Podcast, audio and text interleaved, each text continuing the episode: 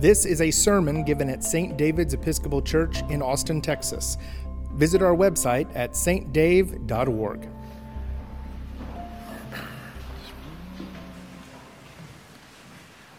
Sleigh bells ring, are you listening? Down the lane, snow is glistening. A beautiful sight, we're happy tonight, walking in a winter wonderland. Merciful God, give us grace to heed the warnings of the prophets and forsake our sins, that we may greet with joy the coming of Jesus Christ, our Redeemer.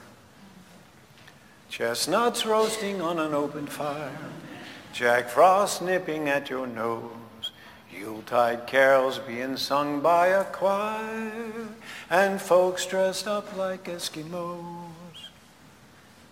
Comfort, oh comfort my people says your God. Speak tenderly to Jerusalem and cry to her that she has served her term, that her penalty is paid. Silver bells, silver bells, it's Christmas time in the city. Ring-a-ling, hear them sing, soon it will be Christmas Day. A voice cries out, in the wilderness, prepare the way of the Lord. Make straight in the desert a highway for our God. Up on the housetop, reindeer pause. Out jumps good old Santa Claus down through the chimney with lots of toys. All for the little ones' Christmas joys. A voice says, cry out. And I say, what shall I cry? All people are like grass. Their constancy is like a flower in the, in the field. The grass withers, the flower fades. But the breath of the Lord blows upon it. Surely the people are grass. It's beginning to look a lot like Christmas everywhere you go. Take a look at the five and ten, glistening once again with candy canes and silver lanes aglow. You have forgiven the iniquity of your people and blotted out all their sins. I will listen to what the Lord God is saying, for he is speaking peace to his faithful people and to those who turn their hearts to him. I'm dreaming of a white Christmas, just like the ones I used to know, where the treetops glisten and children listen to hear sleigh bells in the snow. Now John was clothed in camel's hair, with a leather belt around his waist, and he ate locusts and wild honey. He proclaimed that one is more powerful than I is coming after me. I'm not worthy to stoop down and untie the thong of his sandals. I have baptized you with water, but he will baptize you with the Holy Spirit. Have yourself a merry little Christmas. Let your heart be light. From now on our troubles will be out of sight.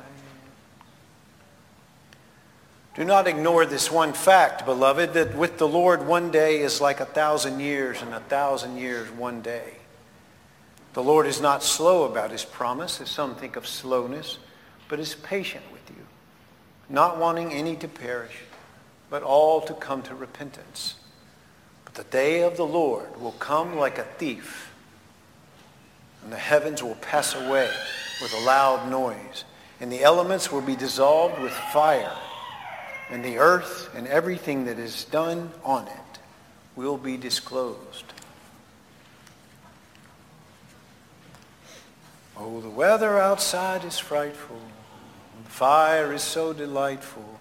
And since we've no place to go, let it snow, let it snow, let it snow. As of yesterday morning, almost 19,000 people have been killed in Gaza, Israel, Palestine since October the 7th of this year. The very place where all the prophecies that we are hearing were written for. Truly his salvation is very near to those who fear him, that his glory may dwell in our land. Mercy and truth have met together. Righteousness and peace have kissed each other. I heard the bells on Christmas Day, their old familiar carols play, and wild and sweet the words repeat, a peace on earth, goodwill to men. So at this point in the sermon, you are invited to insert your own reality. Either that heartbreaking thing that you have to do, or the one that you must wrestle with alone, or the soft, tender kindness which you know. This is where you acknowledge the dichotomy of your own life. A life filled with joy and love and light, and a life filled with pain and uncertainty and filled with expectation. Advent is a season in which we hold all these contradictory realities in tension. It is when we can embrace all the headlines that we hear, the terrible pain and destruction in this world around us, as well as myriad experiences of tenderness and grace. Christ is born, Christ is alive, Christ will come again, all at the same time. Come, Lord Jesus, and set us free from all the pain and suffering in this world. But wait, wait, Lord Jesus. Just allow us a little bit more time to work on ourselves a little more. Come, Lord Jesus, and deliver us from sin and death. But, but wait, Lord Jesus, while we get to work feeding the hungry and visiting the sick and caring for those in need, and then maybe, maybe we'll be a little more ready for you. Come, Lord Jesus, and set us free from our warring madness. But wait, Lord Jesus, for we're not ready for that thief in the night. Just not quite. Just allow me to adjust the lights on the tree a little bit more and fix this bow because it's beautiful.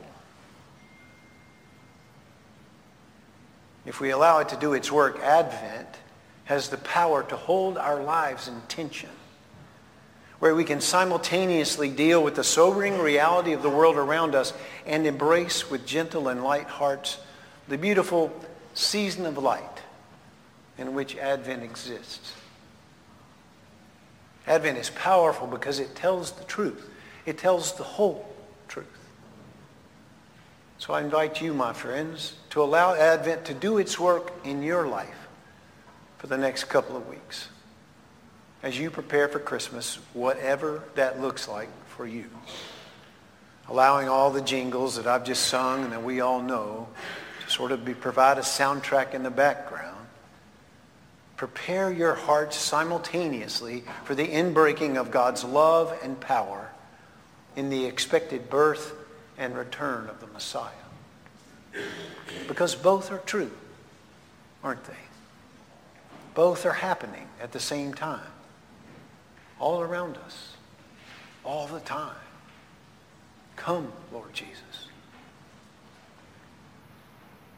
Prepare the way, O Zion, your Christ is drawing near. Let every hill and valley a level way appear. Greet one who comes in glory, foretold in sacred story.